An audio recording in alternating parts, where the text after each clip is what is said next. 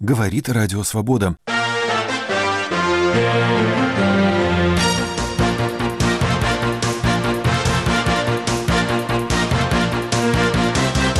Нурсултан Назарбаев уходит, но не хочет отдавать власть. Было видно, когда передавали власть, что он продолжает мошенничать, власть не просто узурпировали, ее украли. Павел Гриб приговорен к шести годам лишения свободы, а Юб Титиев – к четырем. Думаю, что в виновность Аюба не верит в Чечне никто, ни один человек. В России продолжают праздновать пятилетие Крымской весны. Референдум под дулом пистолета пять лет назад был фарсом, справедливо осужденным международным сообществом. Эти и другие сюжеты в программе «Итоги недели» «Радио Свобода».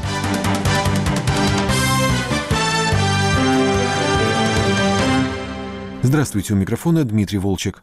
С уходом в отставку многолетнего президента Казахстана Нурсултана Назарбаева Владимир Путин займет третье место на воображаемом пьедестале глав постсоветских стран, дольше всего находящихся у власти. Теперь впереди него будут лишь Александр Лукашенко и Имамали Рахмонов. Отставка Назарбаева породила массу дискуссий не только о будущем Казахстана, но и о возможности изменений его внешней политики, в частности в отношениях с Россией. Но пока никаких перемен нет. Напротив, вполне возможно, что следующим президентом Казахстана может стать Дарига Назарбаева. 20 марта дочь бывшего президента была избрана спикером парламента страны. Ее кандидатуру выдвинул новый президент Касым Жамарт Такаев. Пост спикера парламента до этого занимал сам Такаев, но после ухода Назарбаева ему по Конституции перешли президентские полномочия. Кроме того, Такаев подписал указ о переименовании столицы государства Астаны в Нур-Султан. Решение властей вызвало критику со стороны многих граждан. 22 марта в Астане, Алма-Ате и Шымкенте были задержаны десятки человек, протестующих против переименования столицы. Самый известный оппозиционер, бывший премьер-министр Казахстана Акижан Кажигельдин, живет в Лондоне. Вот как в беседе с журналистом телеканала «Настоящее время» Шавкатом Тургаевым он оценил последние события на своей родине. Такаев не вчера и не сегодня, почти в первый день, как только принял новый пост, выстрелил себе в ногу как политик. И по большому счету у него будут теперь большие проблемы с собственным политическим реноме. Он не смог преодолеть давление. Скорее всего, это все выглядело как обязательство на обязательство. Передача власти в обмен благодарность. Переименовать город в столицу, переименовать улицы во всех областных центрах. Ну, как всегда, торопятся угодить друг другу, демонстрирует лояльность и сразу же разоблачает сам себя, что он будет следовать этому же курсу.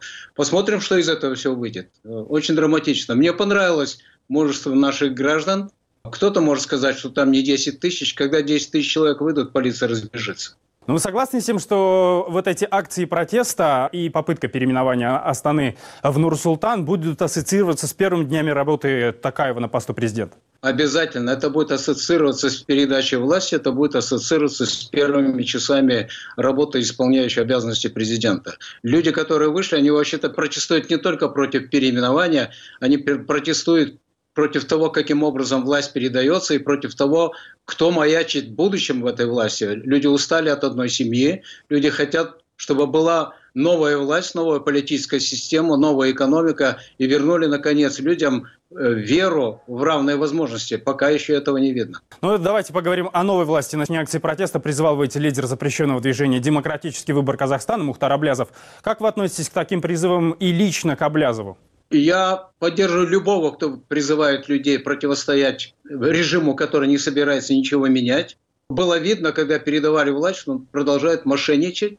А власть не просто узурпировали, ее украли. Ее передают очень просто. Можете себе представить, меньше двух сотен человек одобряют переход власти и форму правления, а потом 40 человек в Сенате избирают одного из своих будущим претендентом и потенциальным по написанной вот этой новой конституции правилам новым преемникам, люди, конечно, понимают, что их обманули.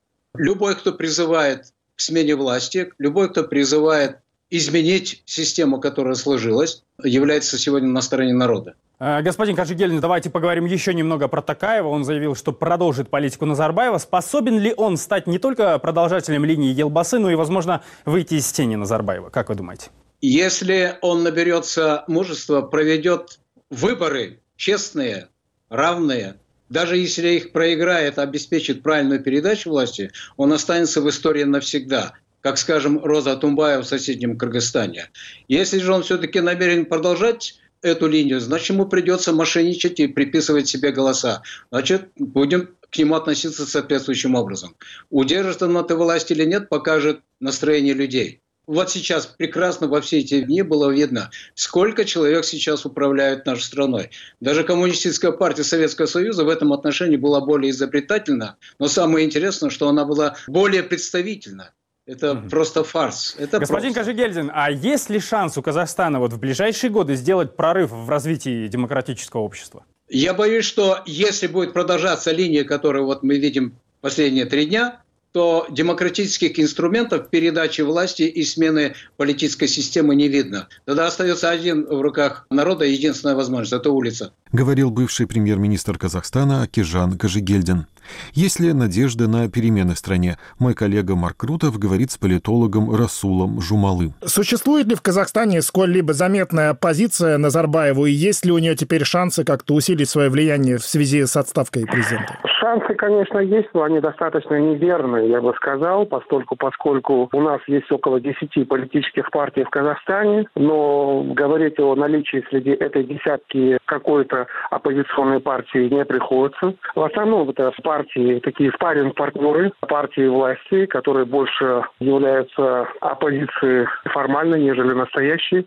На самом деле оппозиционное поле Казахстана за последние годы было зачищено до блеска. У нас сейчас полноценной институциональной системной оппозиции фактически нет. И, конечно, сейчас, наверное, последние события, они каким-то образом активизируют гражданское общество, активизируют оппозиционных деятелей. И тем не менее, учитывая то, что все эти вопросы, вся соответствующая деятельность очень сильно, жестко регламентируется и ограничивается властью, это регистрация политических партий, это всевозможные разрешения, это доступ к финансовым ресурсам, это возможность даже провести элементарно пикет или элементарное собрание, это все очень жестко регулируется государством. Но в этих условиях, конечно, говорить о полноценном участии оппозиции пока что достаточно сложно. Здесь очень много вот этих подводных камней. Ожидаете ли вы какого-то изменения, пусть даже небольшого, в отношениях Казахстана с Россией? Хотелось бы надеяться. В Казахстане достаточно разные мнения в адрес России, точнее, скажем, той политики, которую проводит руководство России в отношении постсоветских государств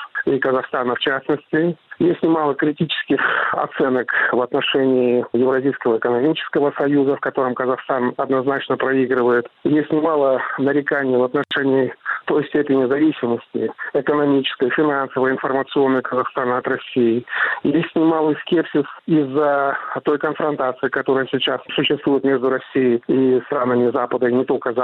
И это рикошетом бьет и по Казахстану. Подобные моменты есть, и сейчас с приходом Тукаева я не думаю, то, что у нас какие-то кардинальные изменения произойдут, но тем не менее у нас и даже во властных коридорах долгое время эти вопросы поднимаются, а именно учет национальных интересов, то, что Казахстан не должен слепо следовать форматоре России, а должен проводить действительно многовекторную политику. Само нынешнее решение президента об отставке, мне кажется, оно в том числе связано с такими внутриполитическими тенденциями в самом Казахстане, усилением протестных настроений из-за социально-экономического кризиса, из-за степени коррупции, из-за очень низкого доверия к властным структурам. И я не скажу, что наметилась тенденция, но она как-то чувствуется, эта тенденция, то, что нынешние власти и, в частности, господин Токаев, не уверен в его полной самостоятельности, и тем не менее, они будут больше учитывать общественное мнение. Общественное мнение, которое в том числе ставит вопрос о том, чтобы, если не дистанцироваться от России, то во всяком случае проводить такую политику, которая не ставила бы Казахстан в роль младшего брата России, а равного партнера. Считает политолог Расул Жумалы. Вы слушаете программу «Итоги недели Радио Свобода». В России продолжают праздновать пятилетие аннексии Крыма. Международное сообщество считает Крым территорией Украины. О комментариях высокопоставленного представителя Госдепартамента США расскажет Ирина Лагунина. Пятилетие аннексии Крыма не было отмечено заявлениями американских официальных лиц, ранее неоднократно повторявших, что Россия должна вернуть Крым Украине.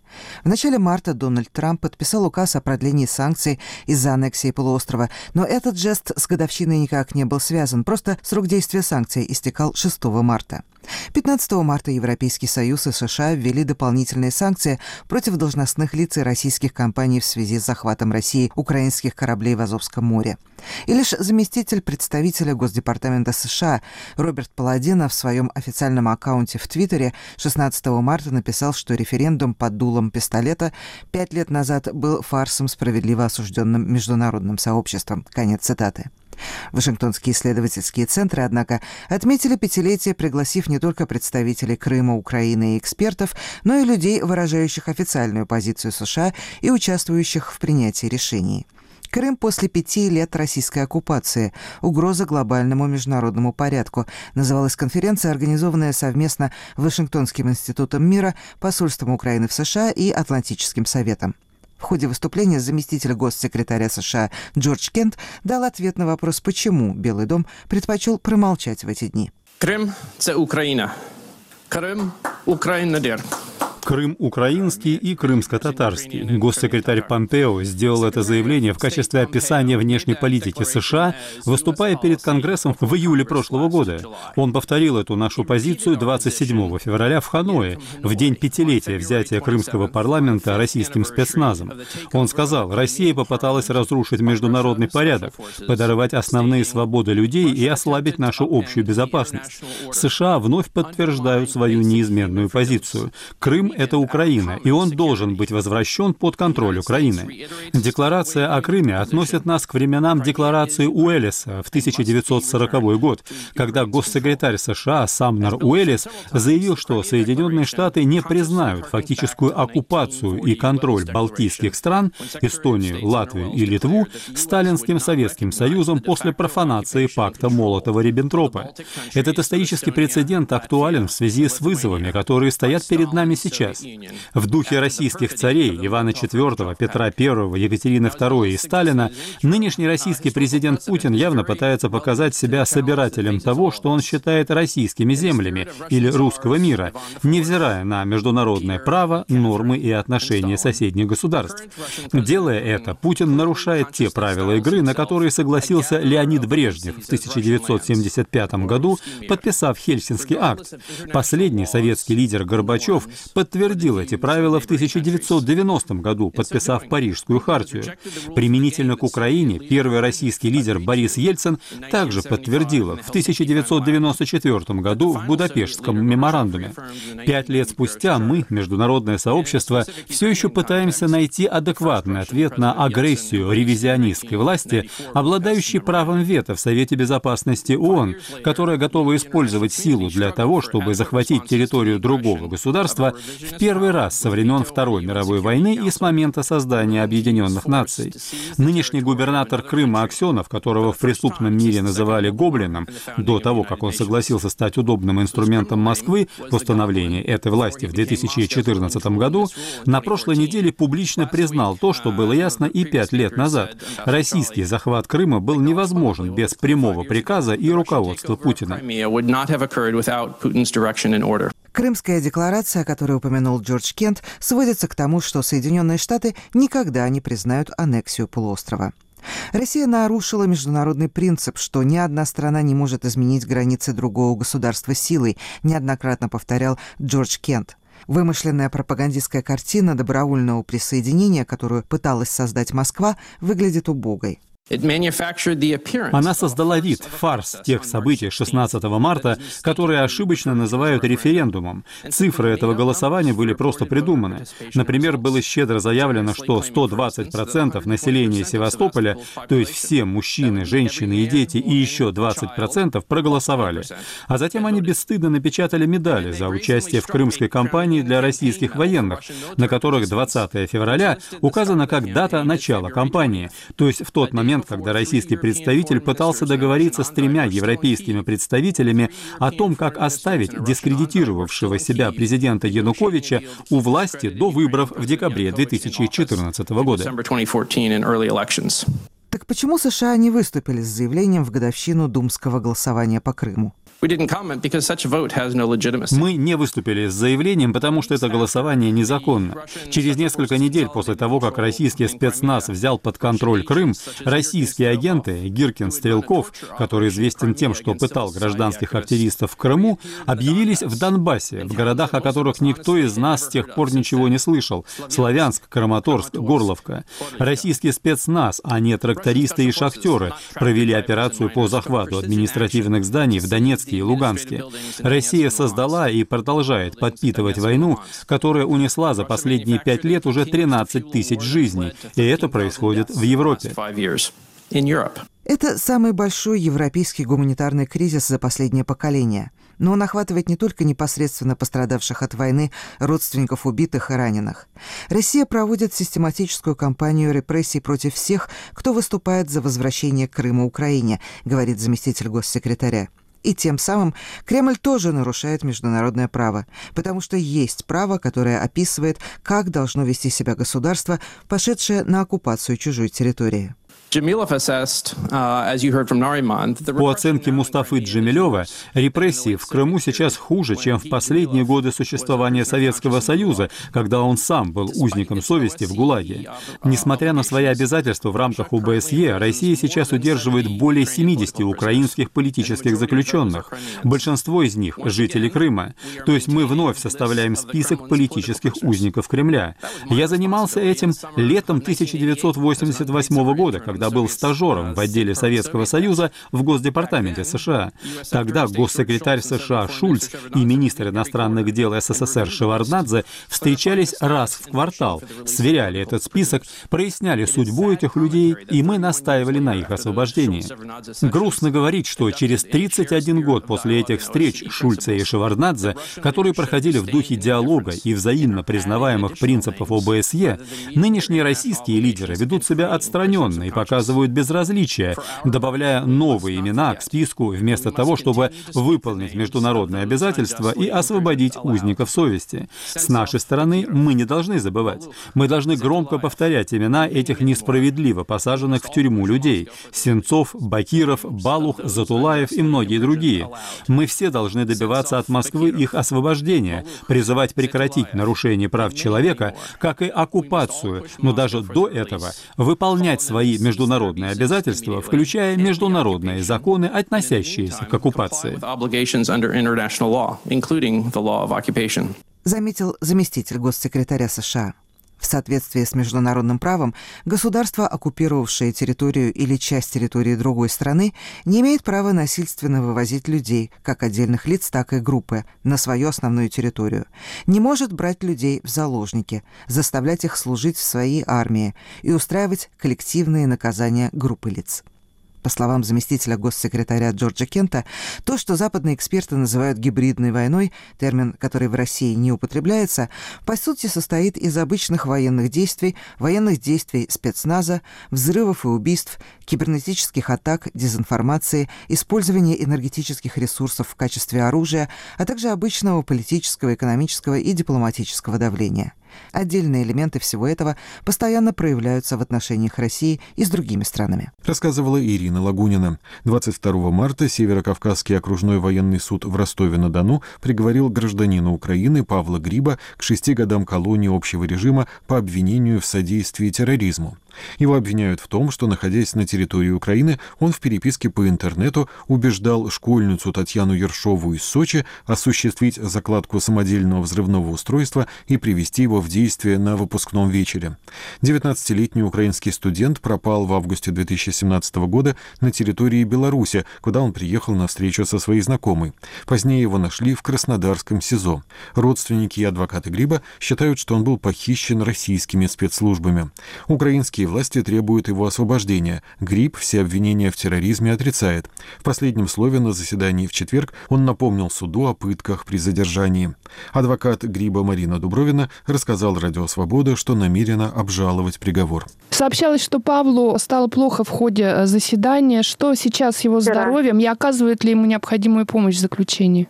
Вызвали скорую помощь, приехал доктор, сделал ему укол, и на этом все закончилось. И так всегда, понимаете? Потому что следственный изолятор, не осматривая Павла, пишет, что Павел может участвовать в судебном заседании. помощь, она только на бумаге. Почему вы считаете дело против Павла Гриба сфабрикованным ФСБ? Сотрудники ФСБ не предоставили документов, которые бы свидетельствовали бесспорным образом о том, что эта переписка велась именно Павлом. Что вы можете сказать о ходе судебного процесса вообще? Насколько он был справедливым, беспристрастным? На наш взгляд, был целый ряд доказательств, которые являются недопустимыми. И самое главное, что суд не удовлетворил ходатайство Павла о вызове ключевого свидетеля. Ключевого свидетеля обвинения, то есть Татьяна Ершова, она была заслушана в зале судебного заседания э, путем видеоконференц-связи. При этом она плакала, там несколько раз выходила из зала суда, заходила. То есть, ну, Павел вообще считает, что это совершенно другой человек. Но он тоже ее видел один раз всего вживую. Поэтому сложно сказать, между кем и кем велась переписка. Потому что Павел считает, что после замены аккаунта переписка велась э, с сотрудниками ФСБ. Говорила адвокат Марина Дубровина. Вы слушаете программу «Итоги недели Радио Свобода». Администрация Дональда Трампа готовит официальный документ о признании суверенитета Израиля над голландскими высотами, захваченными Израилем в результате войны 1967 года. Президент Трамп может подписать его на следующей неделе, сообщают агентства со ссылкой на источники в Белом доме. Известие о готовности Трампа признать аннексию Израилем голландских высот вызвало критику в Европе и на Ближнем Востоке, однако многие американские политики поддерживают это решение. Слово Юрию Жигалкину. Более пяти десятилетий голландские высоты, стратегическое плато на израильско-сирийско-ливанской границе, в глазах Вашингтона, как и в глазах ООН, были оккупированной территорией, которую рано или поздно Израиль возвратит Сирии в обмен на мирное соглашение и гарантии безопасности, как он когда-то возвратил Египту Синайский полуостров. Причем примирение Израиля и Сирии было среди приоритетов американской внешней политики – с 90-х годов американские госсекретари выступали в роли активных посредников между Сирией и Израилем. Администрация Барака Обамы, например, питала особые надежды на Башара Асада, считая его реформатором вплоть до начала гражданской войны в Сирии в 2011 году. В 1981 году, когда Израиль аннексировал оккупированные голландские высоты, президент Рейган приостановил действие соглашения о стратегическом сотрудничестве с Израилем.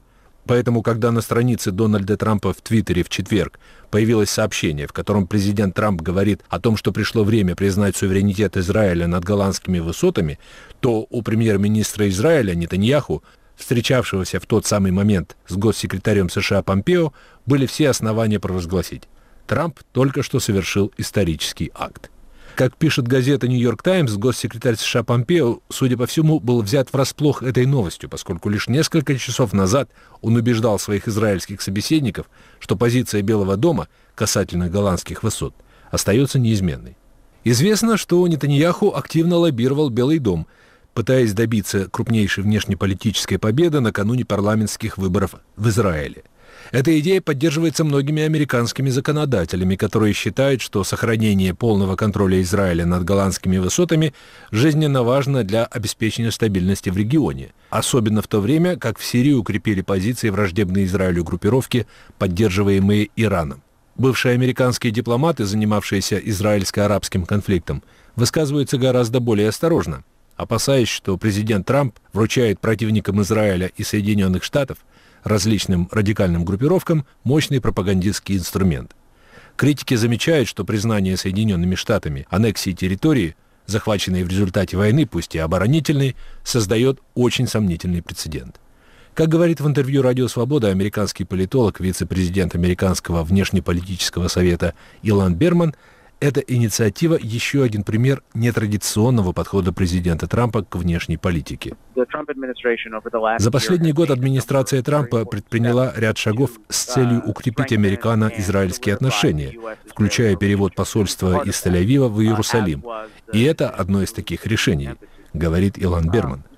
Его необходимо также рассматривать в контексте стратегической ситуации в регионе. В то время как Белый дом решил резко сократить американское военное присутствие в Сирии, этим жестом президент Трамп дает понять России, Ирану, Сирии, что США не намерены уходить из этого региона, что Вашингтон внимательно наблюдает за тем, что происходит там, что он безоговорочно поддерживает своих союзников и Соединенные Штаты готовы защищать суверенитет Израиля. Но, как говорят критики, такое решение очень трудно совместить с образом нейтрального посредника в израильско-палестинских переговорах, образа, который пытаются поддерживать Соединенные Штаты. Важно помнить, что израильско-сирийские переговоры, начавшиеся во второй половине 90-х годов, оказались в тупике в 2000 году после смерти тогдашнего президента Сирии Хафаса Асада. Эти переговоры не имеют ничего общего с израильско-палестинским мирным процессом. С тех пор прошло почти 20 лет, ситуация на северо-восточной границе Израиля в корне изменилась. Опасность Израилю многократно повысилась, и оснований для переговоров о передаче голландских высот Сирии сейчас гораздо меньше, чем прежде. В том, что касается израильско-палестинских переговоров, то Белый дом продолжает работать над так называемой «сделкой века», которая может быть представлена в течение ближайших недель и может дать толчок реальным переговорам между израильтянами и палестинцами сразу после парламентских выборов в Израиле в апреле, говорит Илон Берман. С ним беседовал нью-йоркский корреспондент «Радио Свобода» Юрий Жигалкин. Блогеры на этой неделе обсуждали отставку Назарбаева и приговор Аюбу Титиеву. Обзор «Сетевые разговоры» подготовила для программы «Итоги недели» Аля Пономарева. Важная новость в хронике политических репрессий в России. Вынесен приговор чеченскому правозащитнику Аюбу Титиеву. Его арестовали в начале января 2018 года. По данным следствия, в его машине нашли марихуану. Титиев свою вину не признал. По его словам, наркотики ему подбросили полицейские. Коллеги Титиева считают его дело сфабрикованным и заявляют о попытках чеченских властей избавиться от правозащитников республики. Леонид Волков. Путин широко отмечает годовщину воцарения. И закон о тотальной цензуре, и четыре года правозащитнику Титиеву по сфабрикованному делу именно сегодня – это такое нарочитое празднование, чтобы все все понимали. Таня Локшина. Дело Титиева – грубая фабрикация. Любому побывавшему в суде или просто читавшему материалы это очевидно. Сергей Окунев. Когда наши дети спросят, а почему Путин был плохой, мы расскажем им в том числе о деле Аюба Титиева. Это одна из историй, олицетворяющих это время и этот режим. К тому же абсурдность этого дела понятна даже семилетнему ребенку. Воистину, в страшное время живем. Алексей Навальный. Возмутительный приговор, не имеющий ничего общего с законностью. Честного человека посадили в тюрьму просто потому, что Кадыров приказал это сделать. Дмитрий Макаров. Приговор, неправосудность и лживость которого очевидно любому, кто хоть как-то следил за процессом, рискнул предположить, что очевидно она и судье, и стране обвинения. От того, что много раз повторяется ложь, она не станет правдой. Последнее слово Титиева, слово честного человека из-за решетки, обращенное в том числе и к тем, кто из-за страха или желания выслушать выслужиться, забыл и про честь, и про совесть. Виктория Ивлева. Думаю, что в виновность Аюба не верит в Чечне никто, ни один человек. Если бы судить по совести и по закону, то выступление судьи должно было уложиться секунд в 30 и быть примерно таким. Титиев Аюб Салманович невиновен в инкриминируемых ему деяниях и освобождается из-под стражи в зале суда с последующей выплатой компенсации за все мучения. Понятно, что судья предпринимает попытку оправдать главного заказчика дела Аюба, средневекового тирана Рамзана Кадырова. Божий суд это оправдание все равно не возьмет в расчет. Владимир Севриновский. Нелепый фарс, свидетелем одного эпизода которого мне довелось побывать, подошел к концу. Аюбу Титиеву предсказуемо дали 4 года колонии и поселения. Это была странная пьеса, в которой один немолодой человек выглядит грандиозным, а государственная машина исполняет роль комического карлика. Так смешно и жалко, чтобы скрыть свои фокусы, прочесать целую улицу и всюду стереть записи с камер заставить десятки полицейских публично отрицать существование группы, члены которой вовсю светят униформой в инстаграмчике, обвинять правозащитника в наркомании устами настоящего торчка. Это был бы прекрасный спектакль, если б не страдал реальный человек. Надеюсь, мы увидим момент, когда представление закончится, пустые декорации сложат в ящики, а настоящие живые люди выйдут из балагана невредимыми. Константин Гусев. В принципе, никто и не ждал оправдания. Думаю, что главный результат этого вполне циркового процесса в другом. Аюба хотели не только наказать, сколько опорочить. А вот тут получилось как раз наоборот. Судилище еще больше повысило уважение к этому порядочному и скромному человеку. И судимость ну никак не будет клеймом на его биографии. Станислав Дмитриевский. Столкнулся тут в ролике одной уважаемой правозащитной организации об Аюбе Титиеве с термином «кадыровский режим». Друзья дорогие, ну не существует никакого кадыровского режима. Есть путинский режим и есть назначенные и напрямую контролируемые Путиным гауляйтеры, реализующие политику верховного тирана применительно к ситуации в каждой из провинций империи. И то, что в один регион посажен на кормление откровенный людоед, а в другой просто жулик или даже личный честный технократ, общей сути режима не меняет. Конечно, Кадыров людоед и садист, но дело не в нем. Дело в том человеке, который делает людоедов и садистов проводниками своей воли. В своем последнем слове в суде Титиев сказал, «У меня нет иллюзий относительно приговора. Я знаю, что он будет обвинительным. Я уповаю на Всевышнего. Если он считает, что мне надо находиться за решеткой, я и это приму». Свое дело он назвал плевком в сторону правосудия. Татьяна Глушкова. По большому счету, сегодняшний приговор по делу Аюба Титиева – это победа. Победа адвокатов, последовательно обращавших внимание на десятки несостыковок в деле и убедительно доказавших всем, кроме суда, разумеется, что оно не просто шито белыми нитками. Оно сшито ими на живульку, так что чуть потяни – развалится. Победа всех, кто на протяжении более чем 14 месяцев передавал дело Аюба гласности на всех уровнях. От Фейсбука до ООН, от разговоров на кухне до статей в крупнейших СМИ победа тех, кто каждую неделю ездил, летал, ходил в Шалинский суд, обеспечивая процессу максимальную публичность. То единственное, что заставляло нервничать и представителей обвинения, и судью. Победа прежде всего самого Аюба, не сломавшегося, не согнувшегося, произнесшего перед лицом возможного десятилетнего срока невероятно смелое последнее слово и девять с лишним часов простоявшего на ногах во время оглашения приговора. Наша общая большая победа.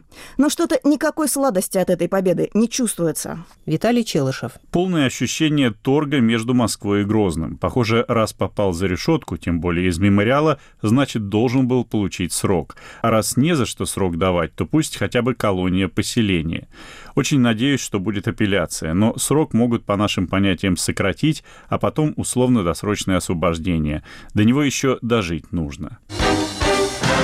Новость о том, что Нурсултан Назарбаев добровольно покидает пост президента Казахстана, стала для большинства комментаторов полной неожиданностью и поводом искренне порадоваться за соседей. Роман Доброхотов. Поздравляю всех граждан солнечного Казахстана. Ура! Таня Фельгенгауэр. Ничего себе в Казахстане. А дальше что? Свободные демократические выборы? Федор Крашенинников. Между прочим, Назарбаев был последним советским руководителем, оставшимся у власти. Власть он получил, если кто забыл, в 1989 году от советской власти, от КПСС, от Горбачева.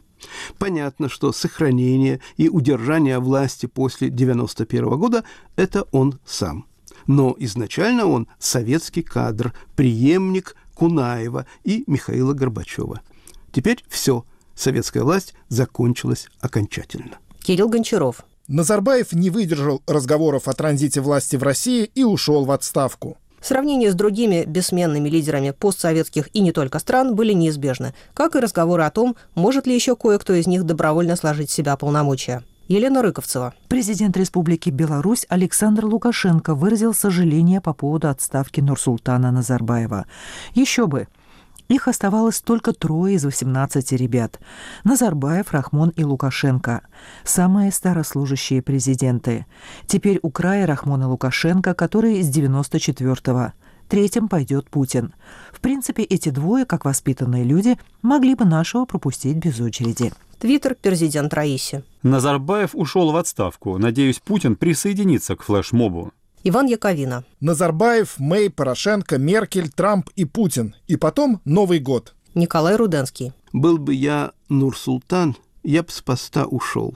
И почетным тройным был бы окружен. Андрей Десницкий. Ждем указа от султана по примеру Казахстана. Просим мы не колбасы, будь таким, как елбасы. Елизавета Осетинская. Меня совершенно поразил факт, что по показателю ВВП на душу населения Казахстан несколько лет назад обогнал Россию. Практически все время на протяжении президентства Назарбаева этот показатель рос. Начиная с 90-х Россия и Казахстан шли рядом, и вперед вырывался то один, то другой. И к своему собственному финишу Назарбаев пришел первым. Александр Шмелев. А ведь я еще помню время, когда Россия воспринималась чуть ли не самым демократическим государством из всех постсоветских республик, не считая стран Балтии. Если бы тогда кто-нибудь сказал, что через пару десятков лет мы будем выглядеть замшелым средневековым байством не только на фоне Грузии, Армении, Украины, Молдовы, но и на фоне Монголии, Кыргызстана и Казахстана, небось не поверили бы. Александр Кынев. Собственно говоря, не все автократии одинаковые. Кто-то умеет уходить вовремя, а кто-то нет. Илья Яшин. Ушел тот, уйдет и этот. Глеб Морев. В любом случае, это тот контекст, от которого Путин не сможет отмахнуться. Многие пытались оценить, как уход Назарбаева скажется на международной политике страны, прежде всего на отношениях с Россией, Китаем и США. Сергей Марков. Вопрос главный – это решение согласовано с Россией, с Кремлем. И тогда отношения с Россией останутся хорошими. Или оно согласовано с США, и новое руководство будет более позитивным к США, как уже произошло в Армении, и отношения с Россией ухудшатся. Или оно согласовано с Китаем, и что это тогда означает? Или это внезапное решение не согласовано ни с кем? Максим Юсин. Ушедший в отставку Нурсултан Назарбаев был гарантией межнационального мира в Казахстане, а также цивилизованных отношений с Россией. При нем не было ни конфликтов с Москвой, ни публичного выяснения отношений, как с некоторыми нашими соседями и партнерами по союзному государству. Сейчас главное, чтобы эта традиция сохранилась и при его преемнике. Абсолютной уверенности в этом нет, но надежда есть. Казахстан в силу многих причин не может позволить себе дрейф в сторону национализма – Россия в силу многих причин не может позволить себе поссориться еще и со Станой. Так что сохраняем осторожный оптимизм. Василий Головнин. Понятия не имею, согласовал ли Назарбаев свою отставку с Москвой или Пекином, но думаю, что нет. Усилится ли там резко влияние Запада? Нет, пока все будет примерно так же. Но в образованной казахстанской элите прозападный крен как мне кажется, заметен. О возможном стремлении казахстанских властей оградить страну от российского и китайского влияния пишет на немецкой волне Константин Эгерт. США пользуются участием казахстанской элиты большим доверием. Знакомый европейский дипломат, работавший ранее в Москве, как-то поделился со мной. Я здесь бывал на вечеринках в самых высоких кругах, где принципиально говорили только на двух языках – казахском или английском. По его словам, у многих в казахстанской правящей элите есть сильное желание расширить американское и шире западное присутствие в стране, но оно сдерживается с одной стороны неясностью политики самого Вашингтона, а с другой – боязнью вызвать российскую и китайскую реакцию вплоть до интервенции под каким-нибудь предлогом. Забавно, что, представляя временного президента Такаева, выступавший на русском Назарбаев назвал в числе его профессиональных качеств владение английским и китайским. Во многих постах звучали опасения, что Москва может воспользоваться ситуацией для аннексии части Казахстана под предлогом притеснения русских. И, конечно, нашлись комментаторы, которых такой поворот событий, наоборот, только обрадовал бы. Михаил Крутихин. Если после Назарбаева случится хаос в управлении, естественный или подстроенный извне, и если положение русских ухудшится, могут и спровоцировать, и подогреть, не исключен лугандонский сценарий на севере Казахстана. Кремлю терять уже нечего. Кирилл Каменец серьезно, пока они там разбираются, какого троюродного брата жены Назарбаева назначить в какое министерство, у нас редкий исторический шанс вернуться за брошенными в Казахстане русскими. Акмолинск, Верный, Павлодар, Бога русским вечный дар. Твиттер «Уругвайская разведка». Много слез и похвальбы Назарбаю. Выскажусь коротко. Выгнал много русских, есть и мои близкие. Выгнал не политически, а буквально. Уезжай или убьем. Не уехали бы, правда убили, как других. Этого не прощу. Для казахов хороший, русским враг. Вадим Гибатулин. Всю жизнь я прожил в Северном Казахстане и со всей ответственностью заявляю, выгнал, уезжай или убьем – это вранье. И еще, судя по волне, которая пошла в Твиттере, по этому твиту и некоторым комментариям, я делаю печальный вывод. Началась кампания по возвращению. Тем временем скептики призывали не праздновать победу демократии раньше времени. Сергей Кальварский. А что вы так обрадовались уходу Назарбаева? Думаете, сейчас свобода слова, честные выборы, настоящая конкуренция, политическая борьба и приход к власти казахского Гавела? А получите операцию «преемник», иначе не ушел бы. Айдар Муждабаев. Полдня офигеваю от тех, кто говорит о смене власти в Казахстане. Какие же инфантилы, олухи, ну как же их много. Младенцы, видно, не помнят, как Путин власть отдавал. Сергей Медведев. Елбасы уходят как Дэн Сиапин, или еще скорее как Ли Куан Ю, как отец нации и гарант Конституции, оставив у себя при этом рычаги управления. Отставка мечты на зависть младшим коллегам. Они себе такого позволить не могут, оставаясь заложниками созданных ими систем. Новости следующего дня поставили точку в спорах о том, насколько далеко ушел от власти Назарбаев. Столицу страны переименовали в честь бывшего президента, а его старшая дочь Дарига Назарбаева возглавила Сенат. Переименование Астаны стало поводом для многочисленных шуток. Тем более, что именем Назарбаева в стране и так уже названо достаточное количество объектов. Мария Балябина. Не успеешь пошутить о том, что теперь письма Нурсултану Назарбаеву можно будет писать на адрес Казахстан, Нурсултан, улица Нурсултана Назарбаева, Нурсултану. Так оно уже и есть. Артем Дерягин. Я считаю, называть город Нур-Султан слишком фамильярно. Нужно что-то более уважительное, поэтому предлагаю переименовать Астану в Нур-Султан Абишевич. В сети начался флешмоб. Блогеры писали о том, что еще можно переименовать в честь казахского лидера. Твиттер Бугуртред Кибердвач. Мне кажется, назвать столицу и все главные улицы городов мало. Каждого мужчину в Казахстане надо переименовать в Нурсултана. Вова Чернов. Давайте в честь великого нашего Нурсултана Назарбаева переименуем все известные фильмы. Я начну. «12 друзей Назарбаева». Нурсултан меняет профессию. Твиттер Хан Улугбек. Три Нур-Султана на границе Нур-Султана, штат Нур-Султан. Сашка Полуян. Девушка с татуировкой Нур-Султана. Переименовать честь бессменных лидеров предлагали и столицы в других странах. Твиттер РБ головного мозга. Новый президент Казахстана предложил переименовать Астану в Нур-Султан. Кажется, в ближайшем будущем Минск станет Александрией. Твиттер президент Раиси.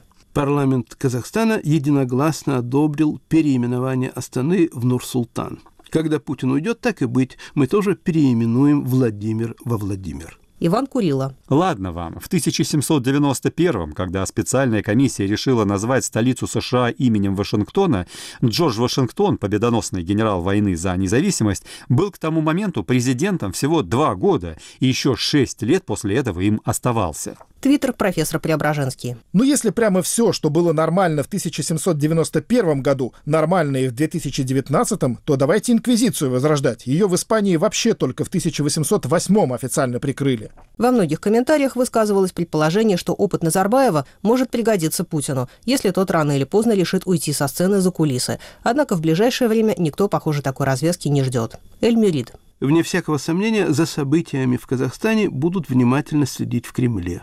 Путину предстоит провернуть тот же номер. Его окружение и ближайшие друзья без него будут разорваны в клочья стаей соратников, поэтому Путина будут держать на первом месте до самого конца и любой ценой. Как именно будет называться его должность – вопрос глубоко второстепенный. Альфред Кох. Теперь на постсоветском пространстве задан примерный график приличного добровольного ухода. 30 лет у власти на 78-80 году жизни. Так что если не произойдет ничего сверхординарного, то для России это к 2030 году, не раньше. Значит, будет еще один заход. Таким образом, отчаиваться рано. В 2024 году все не кончится. Будет еще много радостных минут вместе с ним. Обзор блогов подготовила для программы «Итоги недели» Аля Пономарева. У нас на очереди рубрика «Телерейтинг». Я приветствую обозревателя «Новой газеты» Славу Тарощину. Слава, ну вот, как всегда, сплошная Украина. Значит, пять лет со дня аннексии Крыма и президентские выборы. Я думаю, что абсолютно украинские темы вытеснили все прочие, если не считать одно – это прощение с певицей Юлией Началовой. Да, вы абсолютно правы. Это именно то, чем занимается наше телевидение. Действительно было очень громкое освещение событий, вот празднования Крымской весны. Но что я заметила, что в основном таким ярким, как хотелось бы, видимо, телевидение, это освещение э, было только в Крыму. Вот там э, на меня, например, произвело огромное впечатление приезд Путина на полуостров и вот присутствие его на запуске новых энергоблоков Балаклав Московской, Таврической ТЭС, а вот то, как расставили э, этих испуганных сотрудников в каком абсолютно классическом, э, четком порядке, с каким ужасом они вообще взирали на все происходящее, боясь пошевелиться, это производило впечатление. В Москве были заявлены торжества, но удивительно, э, я их не заметил. Я имею в виду не телевизионные, там-то говорили о Крымской весне все время. Из больших таких проектов был фильм Сергея Холошевского на канале НТВ, но самое самое поразительное, что вот этот вот фестиваль, который так долго анонсировали, вот московский фестиваль, на московских улицах, то, что Собянину и его команде удается так замечательно, потому что лучше всего нам удаются фейерверки и фестивали. Вот я, как житель центра, я вообще ничего не заметила. Все говорили, что какие-то ярмарки будут с какими-то замечательными фруктами и овощами. Ну вот я прошлась вокруг того места, где обычно все бывает, и ничего не было. Но самое важное, по-моему, то, что вот последнее время, последний год, даже, может быть, полтора года, вот сам этот термин «крымская весна», он как-то все-таки э, немножко отошел на второй план, и, видимо, вот этот вот громкий юбилей должен был как-то немножечко встряхнуть нас, напомнить о том, что крымская весна есть, была и будет навсегда. Что касается Порошенко, то уже на эту тему говорить невозможно. Я только скажу о некоторых нюансах. Вот э, вы в прошлый раз меня спрашивали, выделяет ли российское телевидение кого-либо из претендентов на украинский престол. Тогда я ответила, что вроде бы не очень. Вот сейчас я могу сказать, э, что в связи с заявлением Зеленского по поводу русского языка, который не нужно гнобить, вдруг э, все каналы полюбили Зеленского. Они перестали называть его клоуном. Они как-то сразу, по-моему, повысили его в рейтинге. И такое просто счастье выпало на наши головы. И наконец-то появился э, кандидат, который, видимо, каким-то образом устроит наше начальство. Или хотя бы за что-нибудь нужно было зацепиться. Поэтому вот я думаю, что все последующие дни вот как-то ажиотаж по поводу Зеленского будет нарастать.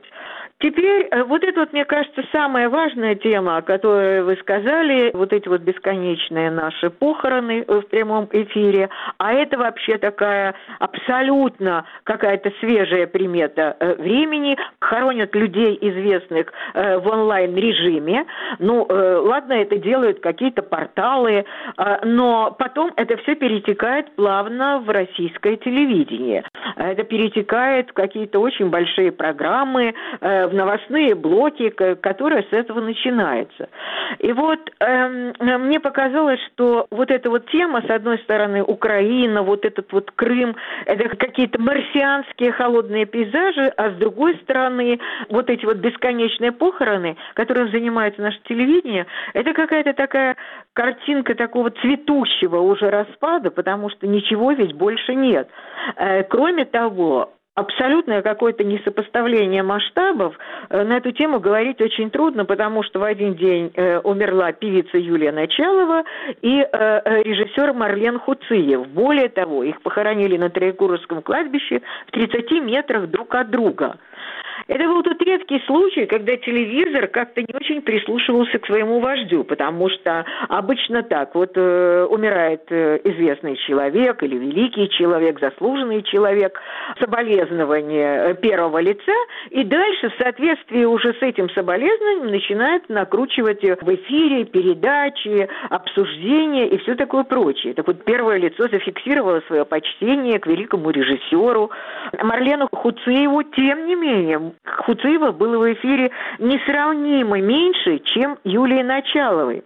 А, не было никаких особых передач. Э, ну, вот одну я передачу увидела на Первом канале. Да, шли в повторе его фильмы. Канал «Культура» тоже какие-то свои материалы мобилизовал, причем можно было только поражаться, что, допустим, там еще несколько лет назад уже 90-летний Марлен Мартынович, он демонстрировал какие-то невиданные чудеса и памяти, и интеллекта, и философского осмысления жизни. То есть это как раз тот человек, э, о котором можно и должно говорить.